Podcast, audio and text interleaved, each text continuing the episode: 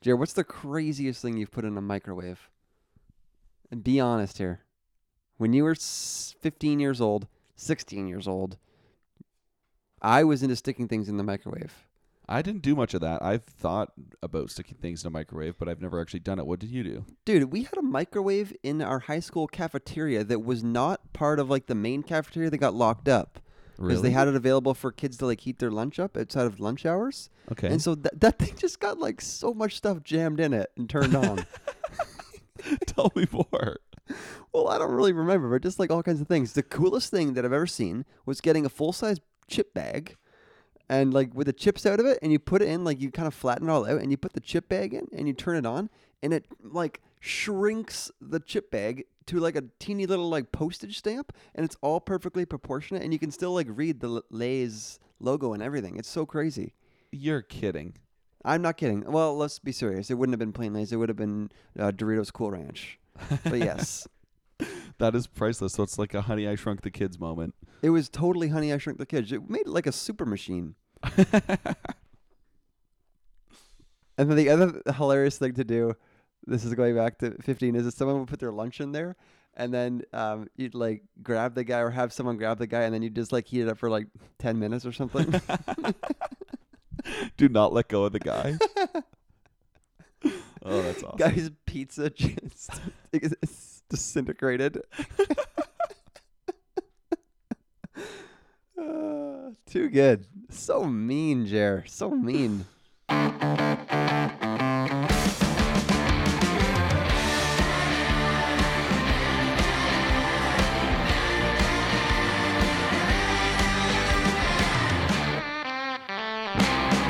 Welcome back to the Open Road Podcast. I'm Jeremy.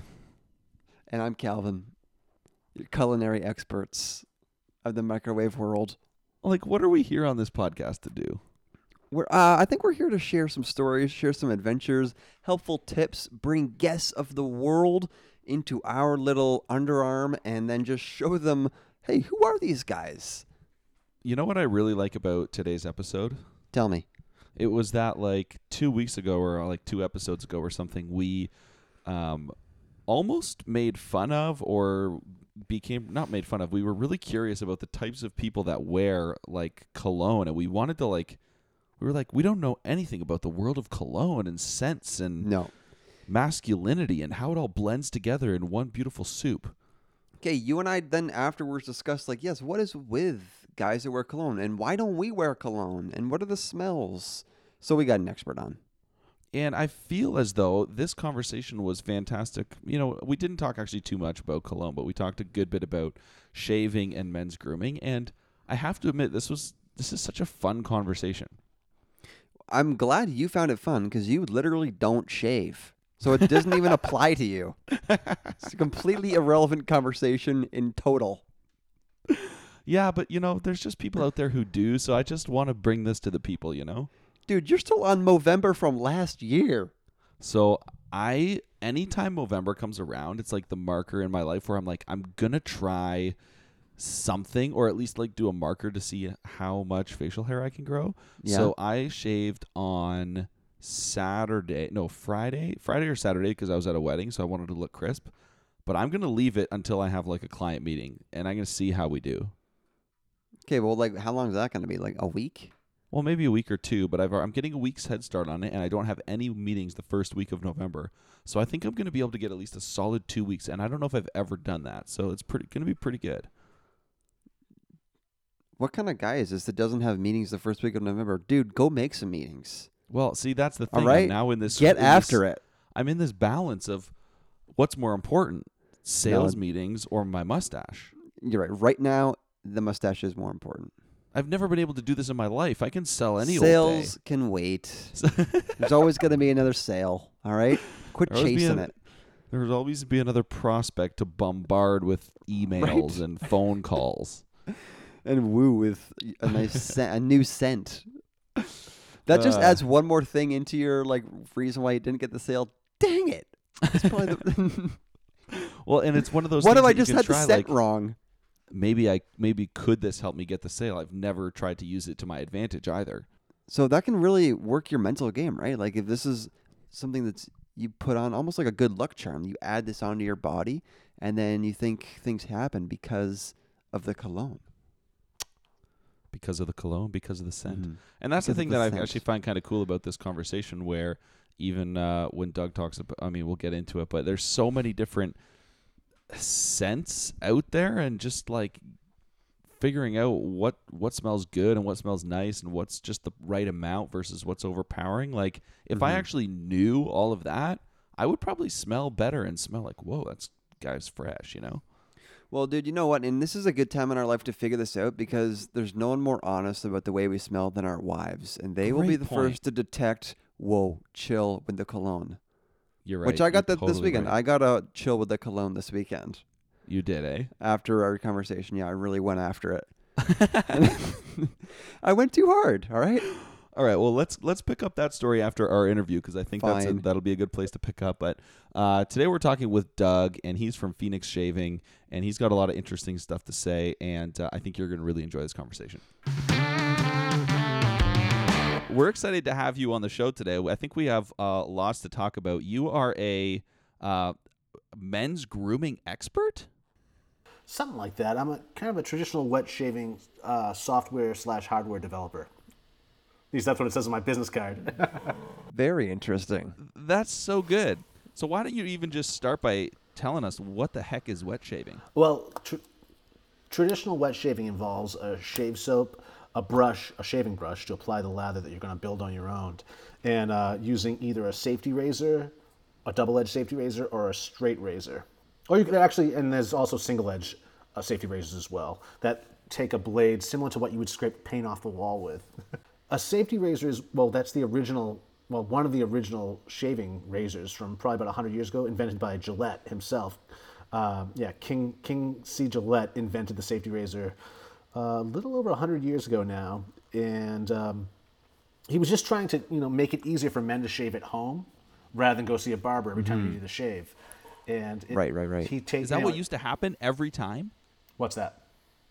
That they would go to a barber to get a shave every time. You, you well, you would go to the barber, or you'd have to know yourself how to use a straight razor. Right. And right. uh, you know, few, it, you know, it's it's like anything else. If you don't know how to do it, you're not going to learn how to do it. You know, so I mean, a lot of guys had beards back then because of that, and the only time they ever saw a Right. shave was when they went to the barber. Interesting. Yeah. Interesting. Pretty primitive. Like eh, we haven't come that far as far as like shaving technology. If you think about what it is. Well, you got in a hundred years. They got it right the first time, as far as I'm concerned. It's like the tin can. Got it right the first Yes. time. You can't really improve upon the tin can. And same thing with shaving. I mean, you're just you know taking hair off your face. I mean, what what else? And I've seen like Yeah. prototypes for laser shavers and stuff like that, but you don't need it. Yes. In fact, Right. all the improve, improvements, and I'm using air quotes here when I say that, are, really aren't improvements at all. They're really just for, to make more money. Is what it all comes down to at the end of the day. Right. Because you know the cartridge. Yeah. So we- what are we sacrificing? Like, is it sacrificing quality and convenience for, you know, something different uh, well, you're, you're sacrificing in terms of it advancing? You're sacrificing. Right. Your, I mean, you get a better shave with a, a traditional with using traditional methods, using one blade. Every time you drag one blade across your face, you take off a layer of skin. So now you look at these multi-blade cartridges that have like eight blades on them, or seven blades, or however many Right. they're up to now. So every time you drag it across your face once, you're taking off layers upon layers upon layers of skin. So most men nowadays think they have sensitive skin. Where in all actuality, we've just been giving it to ourselves for, for years now uh, by using inferior products like multi-blade cartridges and sh- soap in a can, which is loaded with p- Right. propellants and God knows what else that you don't need on your face. It has no business being on your Yeah, yeah, face. yeah. So again, and the reason why this was invented was because Gillette was losing its patents by early 19 well early 1970 71. They were losing their patents, so they came up with the multi-blade cartridge, which made them overnight from a multi-million dollar company to a multi-billion dollar company because no one was ready for that. And uh, again, it was just- that's right. the only reason why this concept was introduced, so they could have new patents on these things. It was them and Wilkinson Sword, and I believe it was 1971. Uh, so it wasn't, and before that, actually, there were no products for razor burn, razor bump, any of that stuff. You only see that after the 70s. Yeah, so Yeah, yeah. they created that problem That's too. very interesting. It's a, I call it the cartridge razor conspiracy. But uh, in fact, what they were doing at the same time, they- Ooh, I the- like that. The double-edged blades they were selling at that time, they were selling them duller, so people would make the switch over to the cartridge razors too, to, to help with you know selling that to the population. But yeah, it really it was something else. because uh, it's nothing like a double-edged blade. Double edged blade not only I think lasts longer and is better for your skin, it's also cheaper. You know, so it's not only better for your face, it's better for your wallet. It's also better for the planet because there's no plastic involved. But I mean, you can get hundred double-edged blades between nine dollars and fifteen dollars. Whereas cartridge razors, what is it, four for twenty-eight bucks or something like that? Unless you're in the dollar shit Right. or whatever that dollar club, right? However, my whole argument with there is, well, who cares if you're saving money when you're using an inferior product that's actually hurting you in the long run?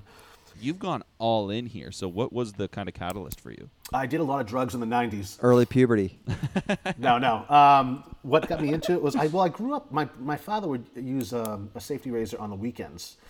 He, you know, because another thing about using a safety razor is up until this point when you're hearing this, you know, you're like, really? Is he talking about shaving? Shaving? Oh my God, it's just another chore.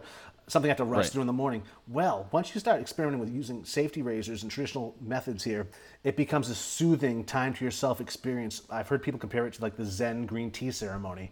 It's that meditative of an experience. So, uh, I mean, you're using hot lather. You're, I mean, it's just, it's really, once you, once you try it, there's no turning back.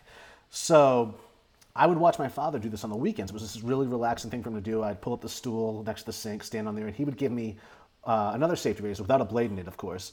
And uh, he'd lather Right. me up and show me how to do it. So I, I learned when I was little for the most part, and it's always stuck with me. And I got back into it later. Don't get me wrong. I did use multi-blade razors in college and whatnot. Uh, and you know, another thing about that is you don't know when to stop using those things. Like you should probably only use a cartridge razor, probably four or five shaves, and toss it out. But you're in college, you're broke, you're waiting for Christmas to come so your grandmother can give you a pack of them in the stocking. You know, you make them last Right. as long as you possibly can. But these things are now diseased, they're duller than they should be, and you're still scraping it across your face. Like you're, I'm telling you, you're hurting yourself using these things.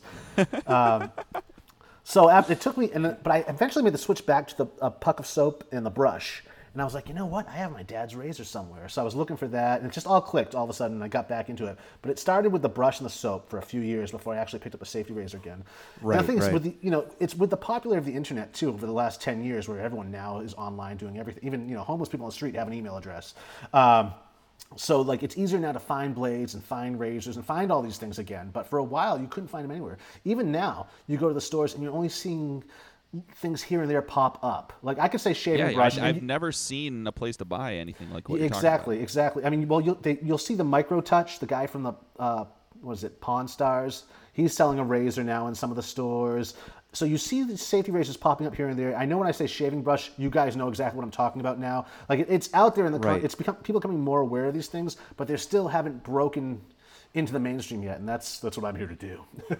Yeah, like you get it a little bit when you go to a pretty high end barber for a bachelor party haircut and you get the shave on your neck or whatever.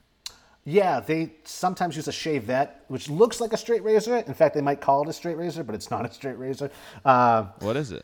It's well, it's it's like it's if a straight razor and a safety razor made a baby together, that's what it is because it takes disposable blades. Like there are little like DE blades that you put in there. Yeah, yeah, and then he pops them out after. Yeah, I've seen those. So, yeah. that, but they call it a straight razor shave, and it's not. It's not a straight razor. Right. You'd be actually using a straight razor that you have to get sharpened every now and then, or sharpen it yourself and hone it on a strop, or Right, strop right. it and hone it. But um, yeah, but I mean, only because barb- certain states have different laws, so they have to either replace the blades or sterilize the razor in between Yeah. usage. So different thing, different states call for different things when it comes to barbering. But I just I like to call the barbers on their on their on that when they they say they, they use a straight razor. I'm like, yeah, show me your straight razor Yes, and I'll show yes. you mine. And, then, funny. things So, get weird. Doug, run us through um, run us through kind of your inventory of products that you're into and that you're you're making.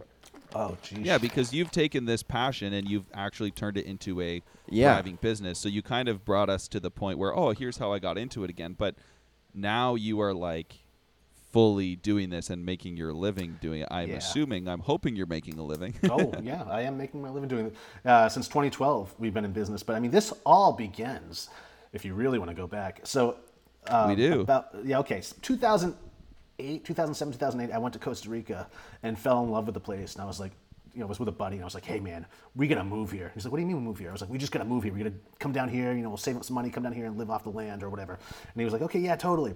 Well, like anything else, he was lying, and uh, but I, I wasn't. I was really serious, and I saved up the entire time I was back.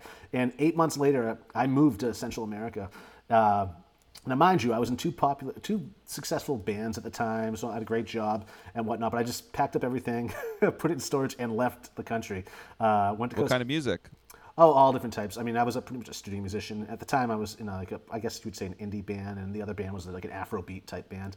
But um, Cool. Hmm. yeah, but I just got up and left, and people, you know, to the point where people thought I was having a breakdown. They're like, "You're going to Costa Rica and you don't speak Right, like Spanish? something's Do you know anybody?" Yeah. And I was like, "No, I don't know anybody. I don't know the language. We're gonna make it happen." My goal was to live in a hammock in the jungle, the, you know, in the rainforest down there on a beach somewhere, which is what I did. Uh, I did that for uh, about four years. But while I was down there, I was getting bit by sand fleas in between the hours of like 5 and 6 p.m. every day. So I, I couldn't find anything like Afterbite. You know, the Afterbite solution you'd put on your Yeah, yeah, yeah. bites. And, uh, and it gets, you know, stuff gets infected down there. It's, it is the rainforest. If something can grow on you, it will. It wants to. Yeah. So I, I created my own thing. I was calling it Itch No Mas as a joke. But uh, came up with this, Nice, this, this nice. solution. And uh, it, it became so popular with all the locals down there, like knocking on my tent flap trying to get some. So I was doling it out, and I was like, you know, if I ever make it back to the states, I'm gonna sell Itch No Mas down here. I'm gonna ship it down here and sell it. And that's exactly what happened. Four years later, I was back in the states, and I was sending it down there to Costa Rica, and it was doing it was doing so well. I created another product called Stink No Mas, and Stink No Mas was an emergency deodorant slash insect repellent. So as you sweat, it would repel bugs as well. And that actually was more popular with the tourists than uh, Itch No Because bugs like the sweat, right? Oh well, the essential oils that I was using inside the deodorant were ones that were known to uh, ward off different insects and bugs. So as you sweat, Okay, it heated it yeah, up and released it like a potpourri when you put it on, over a flame. It, you know, it heats it up and releases it into the air. Now your body Right, is right. serving the job, you know, as the as the flame, and you're heating it up and uh, emitting this scent that is you know turning the bugs off. So that was more popular. And it was also the size of like a chapstick tube, so it really was easy to travel with too. Cool. It took off. The only problem is I was losing profits in shipping costs. So I was like, you know what? I need to figure out how to do this up here. And so what I did was start Right. working on my own deodorants up here, deodorant line, and mustache waxes. And this is back when I was early enough in the game where mustache, where you actually made money off of mustache wax, and that was that became my bread and butter. And in that time, I was uh, searching for domain names, and I found that no one owned howtogrowamustache.com. So I was like, man, I gotta, Cool. I gotta start a blog. And so I, I bought the domain name, created howtogrowmustache.com, and uh, my goal was just to sell ad space because I had a lot of friends I was meeting in Central America that were just living on the beach, but they, they all had blogs and were selling ad space, and that's what they did for a living. And I was Right. Sure. I want something like Right. that. So, um, so I was, you know, aiming to do the same thing. But the thing is, selling ad space, it was like I could sell ad space for other people's products, or I could just create my own products. I mean, it is a mustache blog, so I'll just sell my own mustache wax on here, and it, and it just became one thing after another. And with all the traffic I was getting, I was making 100% of the profit instead of a percentage of it, and it just kept flipping over and over and over. And then I was like, you know, if I could only turn this into something else. And my girlfriend at the time, she was. Um, making shaving soap. And, oh, she was making body soap, and we were both getting into shaving soap because she knew I was a traditional shaver by this point. And um, Yep. so she started doing that with her products, and she was on Etsy. This is, you know, we came, when I came back from Central America, I came into, I came back to the Etsy world where all these things Yeah, were yeah, possible now Right, for the first right. time that weren't, you know. So, and I was ready for Etsy like 15 years ago. So by the time I got back, I was like, okay, we can do this. And uh, then I started creating my own uh, shaving soaps and selling that on my site, and that immediately blew up because I put it inside a large format, like CD size tin. Where you had more surface area for the brush, so you just do one swirl around with the brush, Yeah, right. and it lo- you could just load it up on your face. It was just amazing, and that like blew minds in the shaving world. They just they hadn't seen anything like this. And I wasn't even in the shaving world at that time. I was more like in the grooming and the competitive uh, growing Right. world. So like Yeah. suddenly the, this outlier is popping in on their scene, and they're like, "Oh my god, what's this?"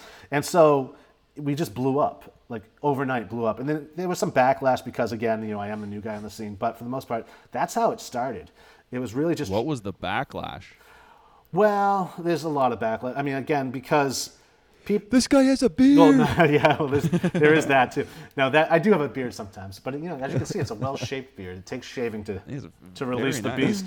But uh, backlash comes from you know being the new guy there, suddenly selling something different that not everyone's used to using. Or what's he up to? I also used a pen name. Uh, you know, I, I, I, everything you could do wrong starting a budding business, I did wrong. I actually interviewed myself too. So I mean, there were some dorky, lame things that I did. That you know, also, yeah. but to be honest with you, with you, I'm coming out of like the music world where guerrilla marketing is what you do and what you have to do. Of course. And so, but it Right. just doesn't apply online. Online, there's certain rules they don't tell you about. Um, you know, for, an- for an example, uh, back in my band back in the day, I used to drop off CDs at our, you know local music stores and whatnot. And then uh, within that week, I'd send friends in, fr- send friends in with money to buy our CD up. And so they buy it out of the stores, and then you know, every, Yeah, yeah, I yeah. come in and check on the, our album. Hey, how's our album doing? Oh, it's doing great, man. So I've been recommending it all week because it's flying off the shelves. And be like, oh, well, I got more for you, and I give them back the same ones that my friends just bought, and uh, you know, stuff like that. So like you're you're, you're gaming the system to a certain extent, but I, which, And then he starts recommending it. Oh, have you checked this out? It's flying off the shelves. Exactly. But the thing is, you've got to believe and know that you're doing a quality product, or Yes. you know, know that your band kicks ass in order to do that and for it, or order it to work. It's not like I'm selling snake oil here. So with that in mind, I approached this, and uh, so there was backlash when that came out. But other than that, I mean, we've just been we've been we've been killing it for the last few years, and I'm you know really grateful to do what I do. And it's it's it's been mind blowing. I've learned so much, and especially in regards to the history of shaving, which again Sure. sounds Right. kind of silly hearing myself say it out loud, but I'm telling you, it's really, it's really flipping interesting when you get down to the you know Well, nuts yeah. and bolts of it all. Like Well, it's well, even as you say, like, hey, Mr. Gillette is Yeah. a guy who like originated. I'm like, wow, that is really interesting. And King. His name was backlash is King. not something. His who name names is a kid? Who names a kid King? His first name was King. King. King, C. King Gillette. Gil- Gillette. I, Yeah. I thought I heard you say that earlier, and I didn't know if that was just like you paying homage to it. yeah. No. No. So, but but so in that world though, and as I think about it, you have the monsters like uh, Gillette, and I mean, who's the other one? That's Big Razor. Schick, and all of these things. And now you have you already mentioned it, like Dollar Shave Club and Harry's coming onto the scene. And I imagine, and I've actually seen Gillette respond with a, some different products to try to combat that. I think I've seen that. Oh, you so have. to me, it is this world that is totally ripe for these big guys to be kind of taken down. And so, like, where do you find yourself amidst the shave wars? Because that's a very real thing, and it sounds as though they also have a crap product. It does, and they're they're trying to keep us out of there. You know, for example, uh, Gillette was interviewed a few years back, and they were bitching and moaning about the beard craze. The beards, Right. you know, they're losing profits because of this beard phenomenon. Right, right, You know, they, they keep talking about the beards over and over again. They never mon- once mention traditional wet shaving and how it's coming back, and that's what's really hurting them. But as soon as they mention it, people are going to take notice of it. So it's very keen on their behalf to not mention it at all and make it a beard thing.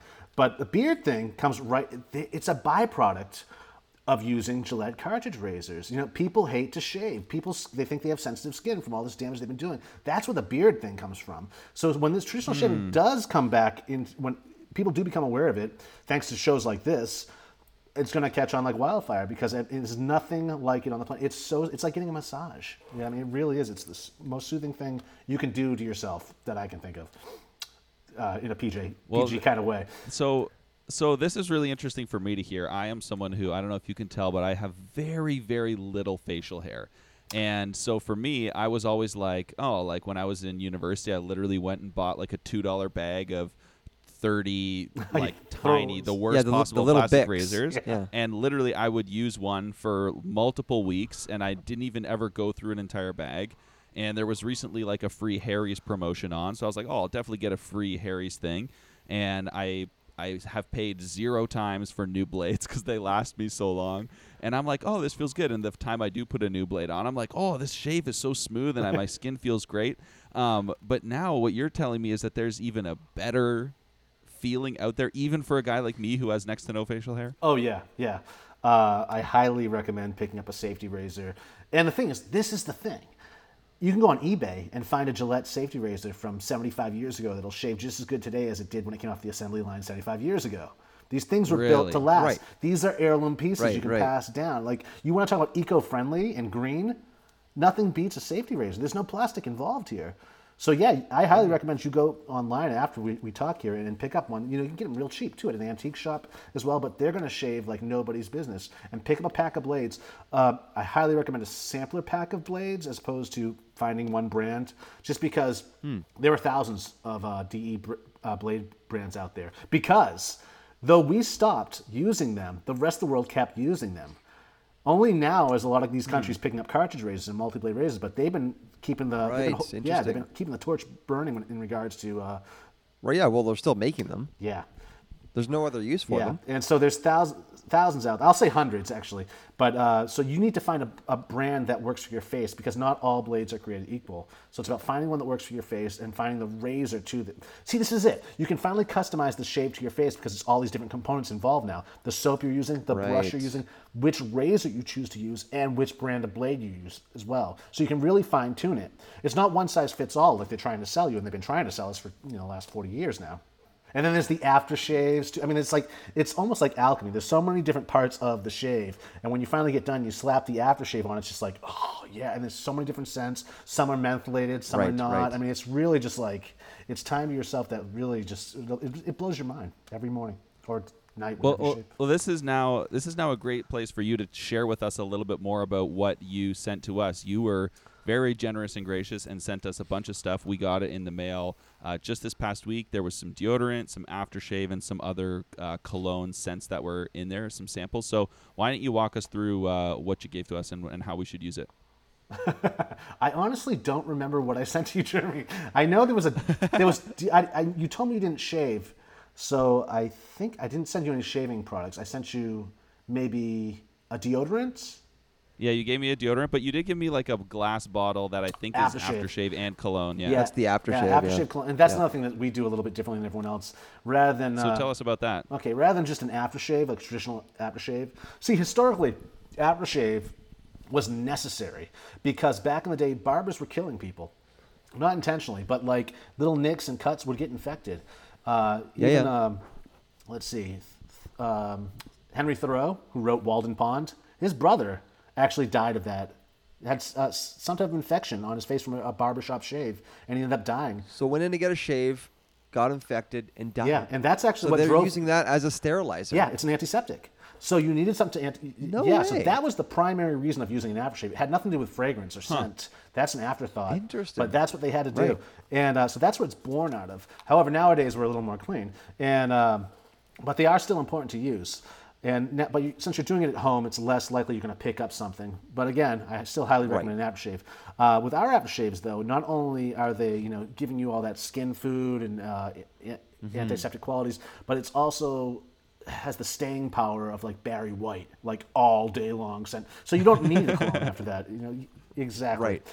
I used some of the stuff that Doug sent. Um, my only other experience with aftershave was that, or is that nasty little uh, green bottle of Brut. Oh, yeah. And it is just like so insanely powerful. Yeah. And so to have an actual like nice, smooth smelling, like, my, like attractive smell was like a whoa, Yeah. whole other world. Yeah, that is. And you and you have it on the bottle. They're like, "Eh, this is also a cologne. Yeah, it's a two in one, and a lot of, a lot of not a lot of people do that Yeah. because people often go, well, "Why do I want to pay twenty bucks or twenty five bucks for an aftershave? Da, da, da, I can get one for five, you know, or ten. It's like, well, it's not only an aftershave; it's also a cologne. And how how much do you Yes. typically pay for a cologne? So the way I see it, you're getting a deal.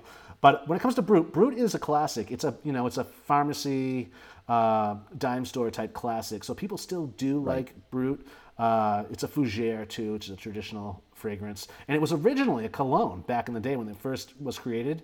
It was a cologne. Then they watered it down to the aftershave that you now know and, and, and love. Okay. Listerine actually was started off as an aftershave, and then suddenly turned into a mouthwash. And And people started tasting it. They kind of liked it. And yeah, it, it happens. Aqua Velva, the same thing. Aqua Velva actually started off as an aftershave. No, I'm sorry, a mouthwash, and then turned into an aftershave. And it's another thing. Yeah, people were drinking during the Second World War. Guys were getting drunk off of it. They couldn't get liquor over in the trenches, so they were drinking their Aqua Velva. The reason why it's blue now is because they put Yikes. they put some uh, you know something in it to make you sick, so you prevent people from drinking it. But um, yeah, you could drink it back yeah, in the yeah. day. Now, so the, what I sent you, I believe, was it Atomic Age Bay Rum? Is that what it was? Yep. Okay, good. That's Yep. right. Okay, That's it. so that's that's a bay rum. That's a classic, uh, classic style scent and aftershave bay rum, which comes from the West Indies. However, I, I did a little bit of a spin with that, where uh, traditionally it's loaded with clove. I take the clove out of that and I barrel age it instead. And, and whenever you barrel age anything, it gives you different notes, subtle, subtle notes from the wood itself, and some of those notes are, have Right, a right. clove type note to it. So I get away with adding a clove note, but not adding a clove note. Because if I was to add a real clove note using the essential oil or a fragrance oil, it might burn you. Any spicy notes that you use in an Okay. aftershave have the potential to burn you. So Right. you, that's the last thing you want to put on freshly shaven skin. So I've tried to do away with that, and I've added a couple other different hmm. elements to it. But yeah, so I've kind of made it my own. I wanted to add to the the Bay Rum history, if you will, the Bay Rum story. Yeah, yeah. But That's really cool. but yeah, when you use it the first time, you, you're going to slap it on and it's going to sting. And some people think something's wrong if it stings. Aftershave is supposed to sting, guys. So don't think there's anything Right. wrong with it. I mean, if it stings, you know, longer than a few seconds and your face turns red for longer than a few minutes, then you might be having a reaction to something inside. got there. Yeah, exactly. Right. But for the most part, that's what the guy. That's what what. A lot of us gravitate to is that sting. It's like you know, we're humans. Humans are weird. We gravitate to like hot sauce too, where the rest of the animal kingdom Right. licks that and goes, "No, thank you, that's poison." We like gravitate to stuff like this, and it's the same thing with that attraction to like We that need alcohol hotter. sting. Yeah, yeah. Can I get more burn? And uh, it's the same thing with the aftershave slap or splash. So when you also say that you have like a ba- you barrel age it, like do you have this massive barrel full of this stuff? Like Yeah, how I big are these barrels? Uh, we're, we're, I use I buy them off of breweries. I have a couple different size barrels, but yeah, I use it to age them. I have a whole So you lab. brew- you have barrels just full of this stuff, and you tap it out into little bottles. Do Yep. you do that all by hand, or do you have people who help you with that, or a line? Oh yeah, what? I do have employees, but uh, but I mean I'm the master perfumer, so I'm in there doing most of, of that stuff, the heavy lifting. Yeah. So, what's the facility like, Doug? Uh, it's a lab. Well, it's a fulfillment center. There's offices, two offices. Currently, we just bought a new place we're about to move into, but um, it's a lab and a fulfillment center and a warehouse all Okay. in one. It's not open to the public, but um, you know, Right. it's pretty much it's it, it's like a I don't know, it's like a sci-fi laboratory. Well, like, is this kind of? I mean, is this kind of your? Because what's your background? Like, getting into like you're not a chemist, right? Uh, not by trade. No, no. Right, but you are. Well, actually, you know, it's a funny story. Uh, I made my first perfume actually when I was eight years old with my chemistry set. My mom, you know, my, my folks got me a chemistry set. Brut and apple juice. Yeah, you know, and bombs. Okay, so I made bombs too. But uh, yeah, I did have to make a perfume for my mother, which she still has. I don't know what that says about the quality of it. But um, yeah, so I was interested in this back then. So I mean, the, the fact of the Yeah, matter is, yeah. perfuming, it, it is very parallel. It's it runs parallel with a lot of like. Um, uh, alcohol preparation or different make, making different types of Okay. alcohol or distilling. Okay, whatnot. very interesting. Yeah, yeah, yeah. So especially when you're creating your own essential oils and hydrosols, you're using a still just like as you would with moonshine or anything else. So it's Right. So a lot of that stuff crosses over. The only thing is a lot of perfume, a lot of guys, artisans like me that started off a few years back, never made that connection. Whereas I did, and I was like, wait a minute, I can also still this in a barrel too and get some fragrance out of that. You know, so I, I started to experiment with a lot of Right. just thinking way outside the barrel, if you will, and. Um, yes. yeah, so there's that. But yeah, I'm pretty much self-taught when it comes to that. I've been studying perfumery for about probably the last seven years, like hardcore, the last seven years, and uh, brought a lot of yeah, a lot of stuff to the artisan world in, in, in that regard.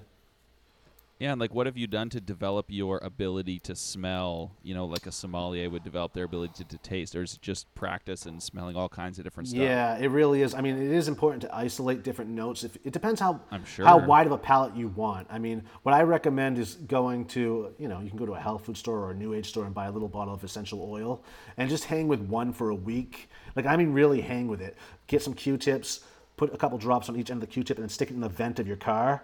So you're always immersed in it whenever you're driving somewhere. Keep some Okay, around yeah. the house too.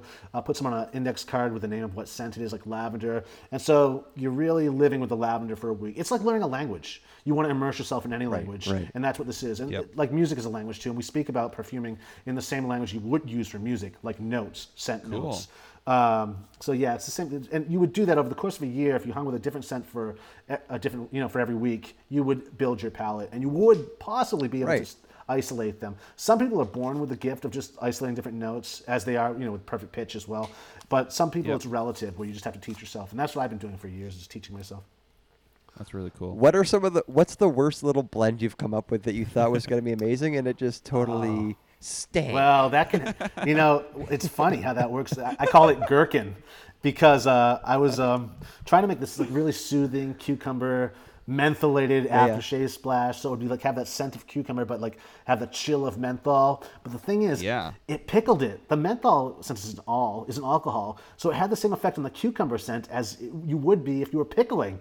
So it turned it into this Right. like it's all vinegary. pickle smell. It smelled like a pickle. So I was calling it gherkin. That's amazing. Yeah, so stuff like that will happen, but I mean, like, it's a lot of trial and error because when you're blending Well, scents yeah, together, you, like, you have to let them sit together for a week before you found before they finally mix and mingle and you get what you're looking for. And so you have to do a few different batches of that and get back to it. My nose is burnt out after the first hour of being at work. It's done. So I got to do all my blending. Okay, that was my next Yeah. question. Yeah, Yeah, like I was how, gonna how ask are your senses now? Yeah, you get sensitized real quick. So, and people are like, "Oh, just Yeah. sniff some coffee." No, coffee beans don't work at this at this level. So, uh, Right. I know that the first hour is when I need to get stuff done like that. But the thing is, I'm doing so many other things too. You know, where it comes formulations with soap bases, uh, deodorants, uh, aftershave bombs, razor. I, I developed razors as well, sa- modern safety razors, uh, scuttles. A scuttle is a device where you use which you use to lather or create hot lather with for example. That's like a bowl. It's like a double jacketed bowl where there's a area down below that Yep. fills up with hot water. The top doesn't, but the bottom vessel keeps the top one hot. So that's where you would build your lather. Interesting. So in between lathering up, you put the brush back in there and it keeps the lather hot. Yeah. So you're constantly reapplying hot lather onto your face using a scuttle. So that's another thing we we develop and work on. Um, Wow. Cool. and then I have shows. I have a, a show. In fact, if you like Wayne's World and like American Pickers or Antique Roadshow, we do a show called I'd Lather Be Shaving, which is like the combination of all those mashed together. Um, I watched with a couple different episodes. challenges. It's kind of ridiculous, in fact. But oh, did you? Yeah, okay. It can it can hurt your brain if you watch more than a few episodes. But we're in our second season now of that, and that's a lot of fun. That show, and people are really. It's just it's creating awareness around. Uh, the history and just the, the concept Yeah. of traditional shaving. Yeah. Yep. No, that's really cool.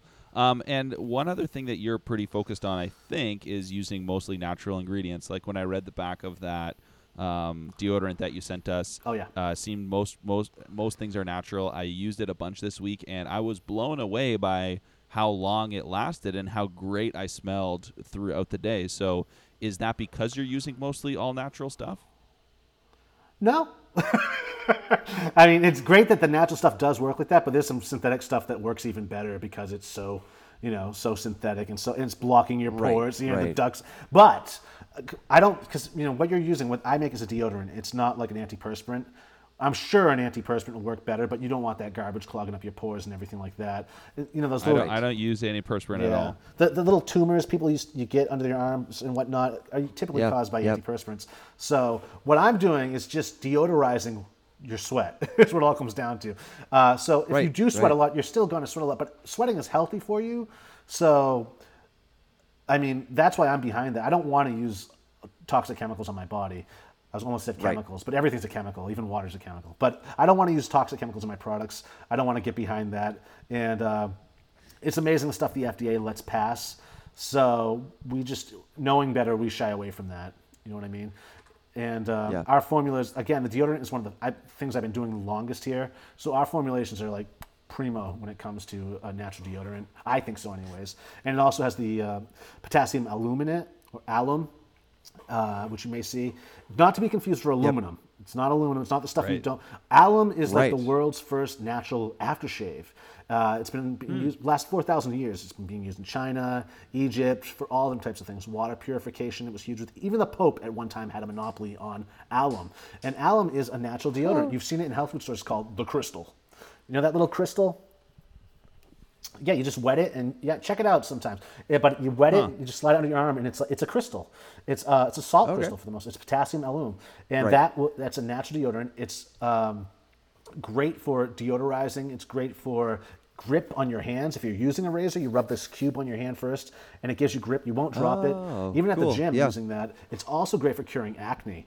Uh, I wish Interesting. I, I wish I knew this in high school, but like back acne, acne even Yeah, on yeah. your face, like it's really it's amazing.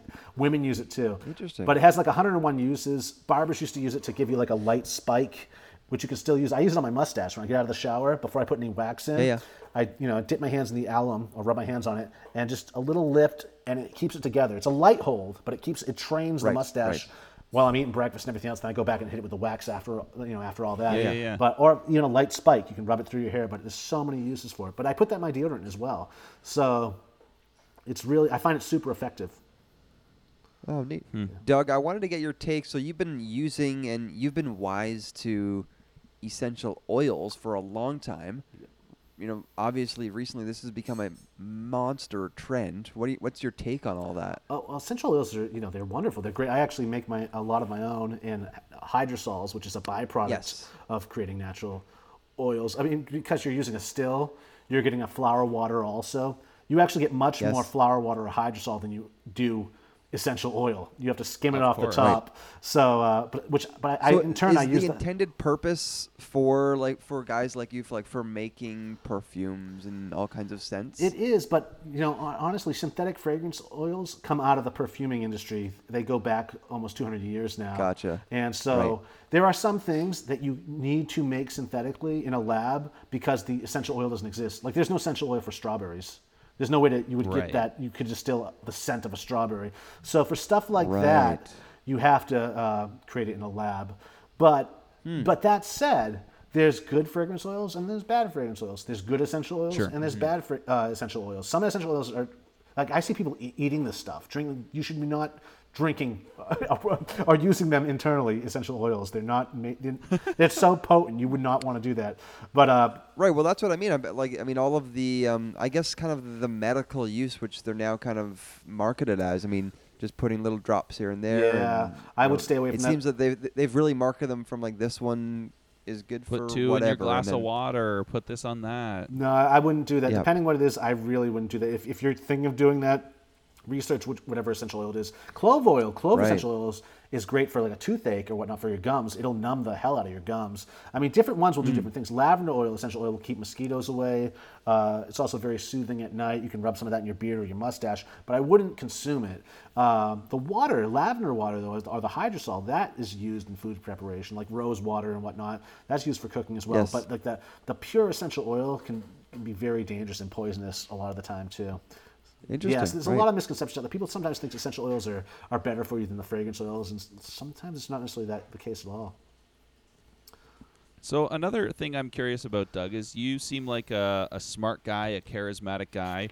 Have you ever considered kind of getting your product into the marketplace by starting a multi-level marketing company slash cult? No, I've never thought about doing a multi-level marketing uh, slash cult at all. Well, actually, no, that might not be true. There might be an episode of our show where we actually put one together. But uh, no, there was actually an aftershave company that was in, uh, or it was a cosmetic company slash aftershaves that was that was doing that back in the day. I'm trying to think of the name of it. They're still around. Uh, starts with starts with an A. They had decorative bottles. They were competing with Avon. I, I have a few. I just can't think of the name of it off the top of my head. But no, I'm not. I'm not interested in doing that. Like, yeah, when you get into this space, stuff can very quickly get weird in that world. So, wh- do you have a take on that whole industry? Well, 'cause- yeah, because you're right. Because it's highly um, self care. Like there's a, th- th- that is a big part of it, right? There's- No, yeah. but no one likes them. It's always like I'll get a friend like, "Hey, dude, I'm having a party this weekend. You want to come?" I'm like, "Yeah, I'm there." I show up with the wine. them. All of a sudden, like I'm sitting down watching a movie, or like, like wait a minute, and then it's like, oh, but now I'm a little more hip to this stuff. Like I know exactly. I, I start asking questions like, "Well, what kind of party is it going to be? Is it going to be a sexy party, or we do? What are we talking? You know, like, so. But it happens. You see that? I've been, yeah, I've I've been caught up in a couple of those things, but no. And for that reason, I would never ever do that to anybody. So, no, that's not going to happen. I'm more interested in getting into the big box stores, which we've been trying to do for the last few years, or malls, just getting on TV, getting out there, doing what the Dollar Shave Club guy did, really doing that with traditional wet shaving, which is the better form of shaving, you know? Well, yeah, and I and I think to go along with that, like that education needs to happen, right? Because like I've had, That's it. I've always had razor burn. Like that's mm-hmm. I've just always had that. That's always been a part of my shaving world, Yeah. And I hate it. Yeah. So I don't, you know, I shave as little as possible because it's always a problem. Yeah, you won't get that with a safety razor. Granted, you're going to need to adjust Yeah. and learn the technique, but it's really it's you'll learn it relatively fast, and there's no pressure. Yeah. With the cartridge, you get to push down. There's no pushing down. Yes. You're, you're letting the weight of the razor do the work for you. So yeah, if I said anyone listening that has any razor burn or bumps or any of that stuff, um, Yeah, like that's you need to switch. Information. You definitely need to switch because now it comes down to passes. Like when you're using a traditional safety razor and brush and soap, you would load the brush first on the puck and then move that over to your face and build a lather on your face. And this action Mm-hmm. right here is it's not only is it stimulating to the skin and prepping it for the shave, it's also naturally exfoliating. So any hairs Right. are, are, t- are already turning over, it's lifting them up. Um, so Mm-hmm. you're using a warm lather, so it's really opening up the skin. You know, it's really softening the skin. It's softening the bristles too. Right. You need to hit your bristles, uh, whiskers with, with water, with hot water and soap for at least three minutes to soften them up. And what that does is it fattens them up and makes them weaker and easier to cut. So you don't get that with goo in a can. Um, so that's another thing. It just goes on cold. Exactly. Yeah. It goes on cold, and because of the propellants, it stays cold. And again, the propellants, I, I suspect they dull blades quicker too. So another reason to stay away from that. Aside from the fact that you're throwing it, you're tossing it into the landfill too, and you don't need to. So um, a brush, soap. This is a bulletproof case, man. Yeah. So right there is already you're doing. Everyone's talking about exfoliation for men for their skin. You see all these exfoliate products. Stay away from that crap. I'm telling you, like people are over exfoliating their skin. When you walk around and see guys with really shiny heads, like it's, it's shiny Yeah. foreheads, that's telling me you're over exfoliating. That's not good for your skin. And so people are already doing this. But with a brush, that's all you need. That's all you need. So you're exfoliating now. You're putting on the lather, and then you take the razor and you do your first pass. You do the downward pass, and then you relather and do your second pass, Yeah. which is across the grain. And you can go. I could go across this way, or I could go across that way, but that's the second pass, and that goes for the neck Right. as well. And then third pass, I can do the opposite way, or I can go against the grain. And I know that's taboo, and it can be taboo when you're talking about cartridge razors and multi blades. But when you're using a safety razor, you have more control over it. And again, you can customize the shape of your face when you're using the proper tools. Yeah. And so yeah, you go against the grain and you finish off there, and then you you know rinse off, rinse and repeat, or rinse off and then slap on an aftershave, and you're good to go. But I'm telling you, but you take your time with it. I just rushed through the whole thing. It's going to take you probably about 10 minutes, 15 minutes, maybe 20 minutes the mm-hmm. first time you're mm-hmm. doing this. But you, mm. it gets easy. It's like anything else. It becomes old hat after a while, and you're Sure. And I do it in the shower. I'm a shower shaver, so it's even better for me. Less cleanup. Do you have a little mirror in there, or do you I just do. go I do. cold? Oh no, no, no. I, I I have a little mirror in there. I actually travel with one too. I keep one in my uh, suitcase. yeah, That's awesome. suction cups and all. That's awesome. Doug, you are the poster child of going against the grain. Right? I love it. ATG baby. so yeah, it's really uh, it's it's my mission, and I I know in the next five years it's really going to blow up and become mainstream, and I hope to be right there when it does. Yeah, dude, ahead of the curve. Yeah, and that was going to be my last So- question for you. When you look out and see, like, what is your dream for for where you're going? My dream is to really just get it out there and, and again do what they're doing with the Dollar Shave Club. Uh, 2019, we're looking at getting more more out there uh, when it comes to like radio advertisements and so on and so forth. I, I've been shopping the show around, trying to do some variation of it somewhere. Um, because it really is an entertaining show, and we're, we're you know after two years we're, we're really getting it together. I've you know and I've done all Sure. types of shows in the past and podcasts, so it's like I'm ready to get out there and just be the guy, be the face of it, and or not necessarily Yeah, be the man, face, but yeah. at least be the voice of it and get it out there and. Uh, just I just want people to shave better. I want people to you know stop hurting themselves, and that's what you're doing at the end of the day. And I see it over and over again. Whenever I go to a conference, the first question I ask the audience is, "How many people here think they have sensitive skin?" And nine out of ten hands go up. And it's impossible. We can't all have sensitive skin. What's going on here? Right, right. So it's an easy sell. At the end of the day, you just I mean, it's just you try it once, and it's like, oh my god, they've been lying to us. Like, why was I never shown this? Yeah. Right. So once it catches on, it's, it's Dude, that's really gonna be like cool. fire. Yeah. Any uh, a- any new sneak peek fragrances you're working on? You want to fill us in Oh, with? sheesh. Anything crazy? I mean, do you get into any trends? You got like Christmas blend coming up We or do something? absolutely. you know, you, you, you laugh, but we do actually. We're, well, we're in the Halloween season right now, so I, I just released Yeah. Atomic Pumpkin. Uh, Pumpkin spice. No, no, we don't do pumpkin spice because we are men. And uh, no, I actually did do a pumpkin 3.14 about 12, uh, not 12 years ago, but uh, in 2012. But since then, it's like everyone and their mom does pumpkin spice, so it's like I stay away from that stuff. I don't want Right. to smell like a pie. I don't want to smell like a cup of apple cider. So we do things a little bit differently. I do Atomic Bay, which is atomic, or Atomic Pumpkin, which is an atomic.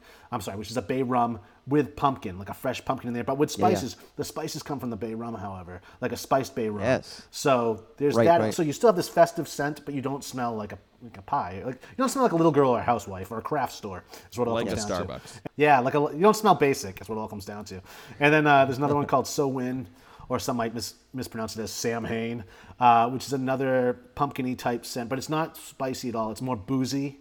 Um, there's another one called Cider House Five, which kind of smells like a cider house in the in the multiverse. So there's a, that's another thing. We have a whole like universe we've created with Phoenix Shaving.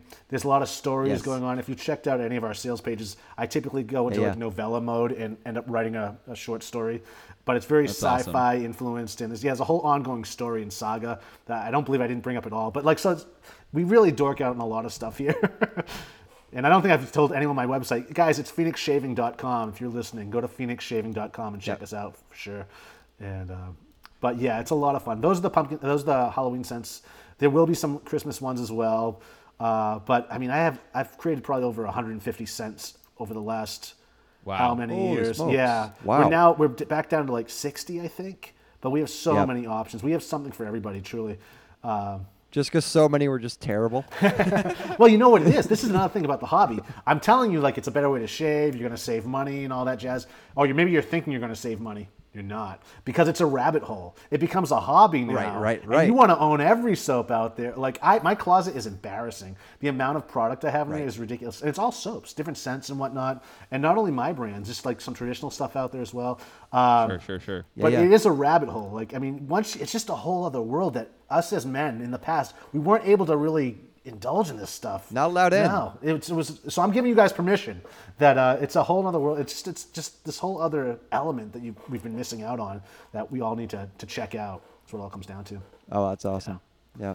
So that's Cool, man. Yeah, well, thanks so much for coming on today. Like, this was awesome just to get the like education lesson from the expert. And it is like it's like it's pretty underestimated. Like all this, um, you know, all of these issues that I think you're totally on par with. Like just sensitive skin, Yeah. like razor burn, like having all these things with you know men's face that we've just dealt with and lived with And accepted. years. Uh, it sounds like a fairly easy fix. yeah, it really is. Yeah, you're right, and accepted. Right, this is what we yeah. do. And it's this this a whole big world out there. and uh, again, it doesn't cost much to start up. I do sell starter kits on my site, but you can also find them out there online as well.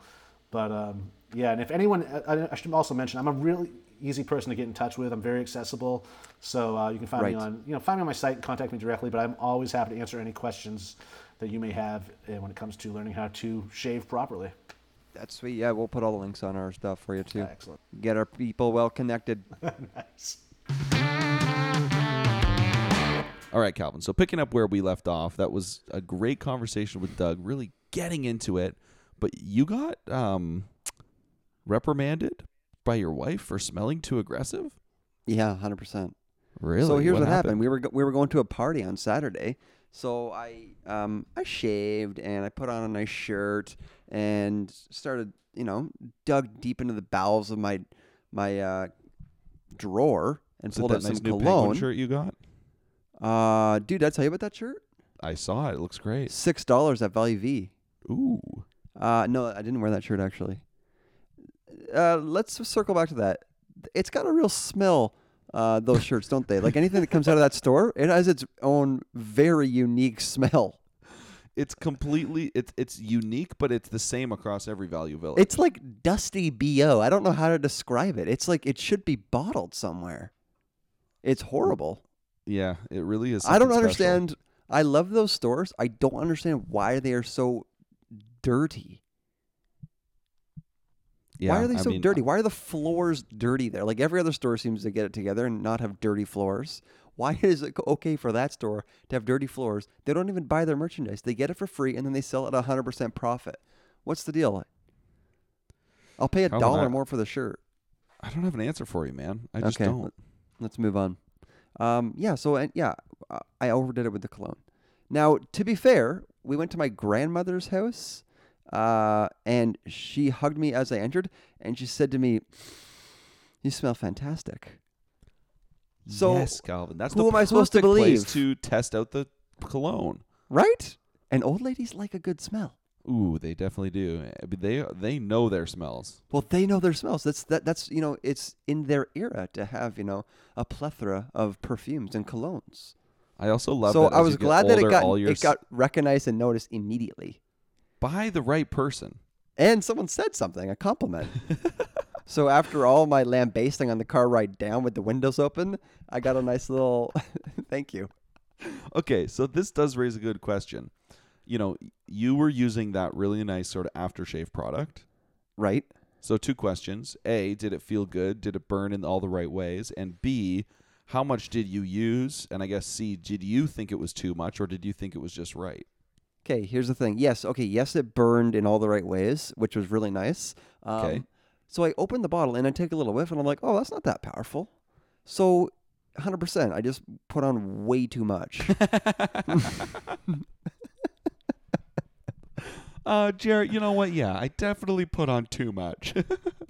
Yeah, but in my defense, like it didn't smell that overpowering when I was just sniffing it out of the little hole in the bottle. And then obviously once it's slathered appropriately. So do you think you had like a three to four foot radius of smell? Like how bad do you think it was? You're asking the wrong guy. My senses were completely numbed at that point.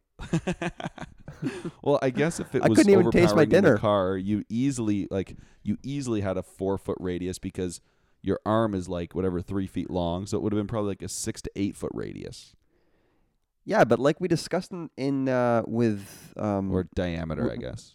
Yeah, like we discussed with it. I think it's. I don't think it's always like emitting. I think when you kind of start to perspire, then it like shoots off another blast. Uh, it's so good. It well, you good. know, the deodorant I was using was actually very, very good, and it lasted a great scent all day. And even if it was my perspiration that was causing it to send off its blasts, I never okay smelled the bo. no, that's totally fine. That's natural. So, what what do you think it was your like takeaway from that conversation? Are you going to start doing a little more unique shaving? You think, and will you use this stuff on a regular basis? This aftershave cologne mix? Um, I really want to try his recommended safety razor because I think that would be yeah. I like. I would love to make uh, more of a ritual out of it. And Mm. the the main big takeaway that I th- thought about after that interview was he said you the warm lather like there's a real purpose to that to soften the hair and to leave it on there for a few minutes to really um, exfoliate and soften the hair for ease of cutting. That's never been done, and I think that's going to make a huge difference. I would really like to try that. I have really coarse, dark hair. Yeah, I really face. feel like we could have spent a bunch more time like digging into it again because I have so little facial hair. I Yeah, don't find yeah, yeah. a lot of this stuff to be a big challenge for me. But like you were saying, you get pretty sensitive skin. Yeah, I get like like under my neck, right, and chin is where like I, that classic rash. What is it? Razor burn rash comes in. Yeah, So, but you're yeah, using Harry's right now, right? I'm using Harry's razor, but again, I never know when to throw those razor blades out. Yeah, I'm not good good, at that. Yeah, and you're like, there's five of them. One of them's got to be sharp. yeah, isn't that true? I feel I like mean, that and- has and to they- be literally Doug's worst nightmare to hear. yeah, yeah. That's Anyways, good. so Jer, um, previously our last episode we had um, Cali Comfort BBQ on. Yes, which was a sweet interview. I thought like it was awesome. He was really cool dude to talk to. yes, of Um, course. Quick little tale. I found myself into uh, firing up some nice meat on a smoker this past weekend. First time ever. Please making tell me happen. more. All of a sudden, I get a picture from you that you got this smoker in your backyard. I'm like, yeah.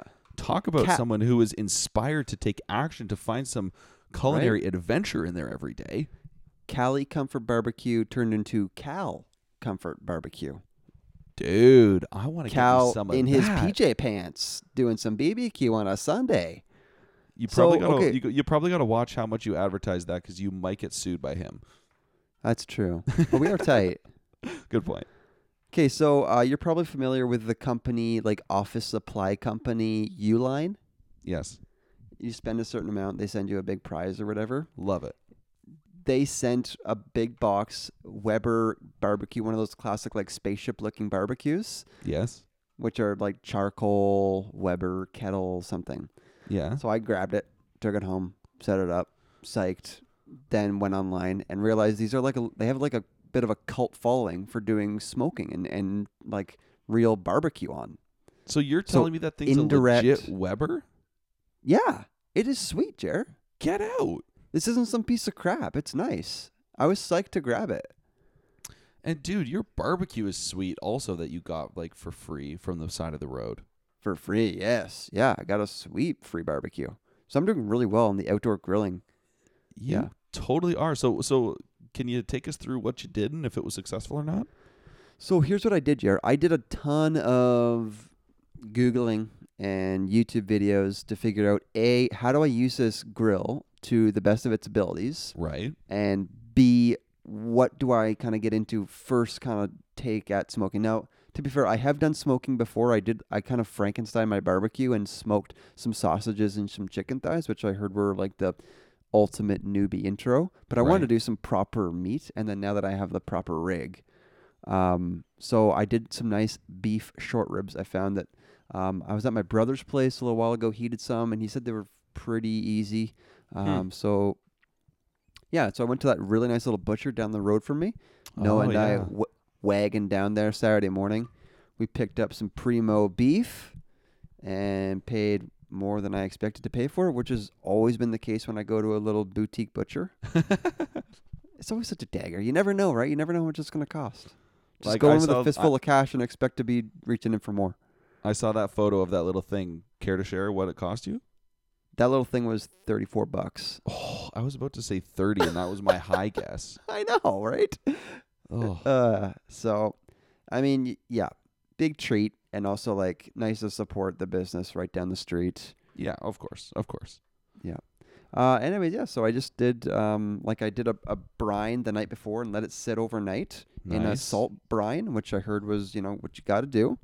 Um, the nice thing about that butcher though is that he did a lot of the prep work, so he cut a lot of Okay. that top fat and he ta- cut the back silver skin off, which is a thing I guess you got to do on ribs, and then um, so he did a lot of that prep work, which was kind of what I found is a big part of it too. Good value And add then- from him. great value add. Um, and then yeah, so just put it on the little smoker. Got it going with some um, briquettes, those charcoal briquettes, and then I had some Okay. cherry cherry wood in my shop, which I cut up some pieces, and I was contributing little cherry pieces for the smoke factor. Really? And then it was a five and a half hour smoke, and they came out bri- beautiful. How many briquettes did you have to throw in there? Uh, I think I loaded up like going. three times all in. Okay. So I was trying to maintain a temperature, and I think I had to redo it three times. Not redo it, but add And- three times. And how much how often did you have to add the the wood for smoking? I added it twice. Wow. And it was pretty tasty. It was very tasty. It was really, really good. And I had a water reservoir underneath as well, which collected drippings, but it also like humidified underneath the meat. Look at you go, dude. Dude, it was so fun. Now there was a lot of babysitting. I will say I was like out there every 15 minutes. Oh, the other thing that after the first hour, every half hour, I spritzed with uh, in a spray bottle. I spritzed with um, apple cider vinegar. Oh, interesting. Yeah, which I believe that's just uh, acid to help break down fibers of the Hmm. meat. But Hmm. that's again, I'd love a question for Cali Comfort. Interesting. Very good. Yeah, dude. So it was real fun, and I'm like pumped to get back into it again. Nice. That's really good. Um, I yeah, I love that. It, it's so timely, right? When you hear something and just kind of have the opportunity to go do it. So I love that. That's when the U line thing came in. I know. Did you have to like claim it? Thanks for hooking it up. Like, were, were you fighting for that thing, or did you just snipe it? Dude, it was easy to claim. Like there was, wasn't a ton of interest in it. 'Cause I That's think so great. I know because The I mean, universe wanted you to have it. I mean, as far as barbecuing, it's like pretty inconvenient Right. to fire on some burgies after work on that thing. Right. Right. Right. Right. Which is It's all we do here, as we talked about. Exactly. All we do is fire on some frozen burgies on our That's it. gas grill. That's it. Yeah. Um, my little adventure, and since since we we last chatted, I was in uh, Halifax with work, and I got out to see historic Peggy's Cove. Peggy's Cove. Do tell. Um, well, it's one of those things where it's like, okay, you go there and you like look around and you see the lighthouse and you soak in the ocean, and that's what it is, and that's Okay. amazing. But you're like, all right, awesome, did it, C- cool. Uh, frick, Jared. I feel like embarrassed, but like I don't even know what Peggy's Cove is. Honestly, it's just like this little tiny little ocean town outside of Okay. Halifax that has a famous lighthouse and there's some other geological significance to it and it's the little town that did its best to put itself on the map and somehow made it. So is it very like it's just um boutique little shops, uh, much like Lunenburg esque? Yeah, but almost even smaller. You like drive out onto this peninsula and there's like probably 50 buildings dotting the whole thing and the lighthouse and the little restaurant and the visitor center and Yeah. then there's like 35 residents year round. So it's like it, it's just like this. Wait. 35? that's it. It's just like this tiny little knoll. Interesting. I don't even know if that's the right word, but Oh, I Um, think that's a great word. Thank you.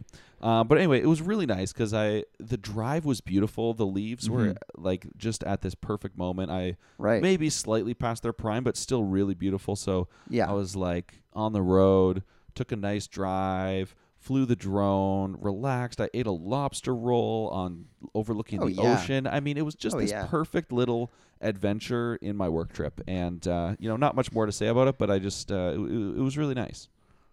Uh, Jer, years ago when you and I went out out, out east, rather, um, we went to Lunenburg because we wanted to see uh, the Bluenose II is being restored Correct. in historic Lunenburg, so we wanted to go check that out, which was really cool. And do you remember the other interesting thing that we did in Lunenburg?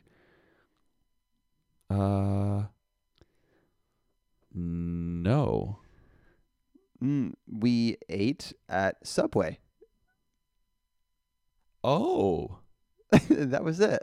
oh, that I completely forgot about that.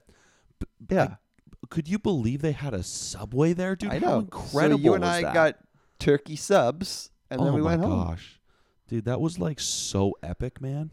Dude, I know. There's subways everywhere.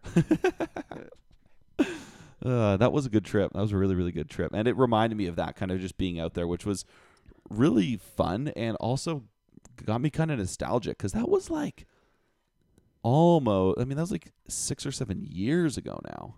Yeah, I think that was seven years ago.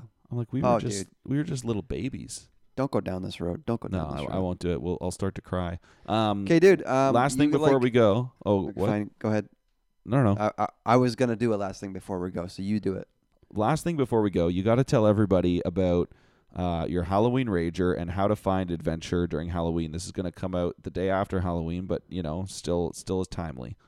Oh, okay. Um, Halloween Rager. So we live right in our beautiful little town um, of Port Carling, and then a lot of our friends live in like rural areas around Port Carling that have kids, so they have to come in to our neighborhood to trick or treat. So I think the past since we lived here, like three or four years, we've thrown a nice little Rager at our house for all of our friends, and then you get to like this is nice home base for trick or treating, and then I get like nice little coffee cups and send people out with beers in it, and it's just great.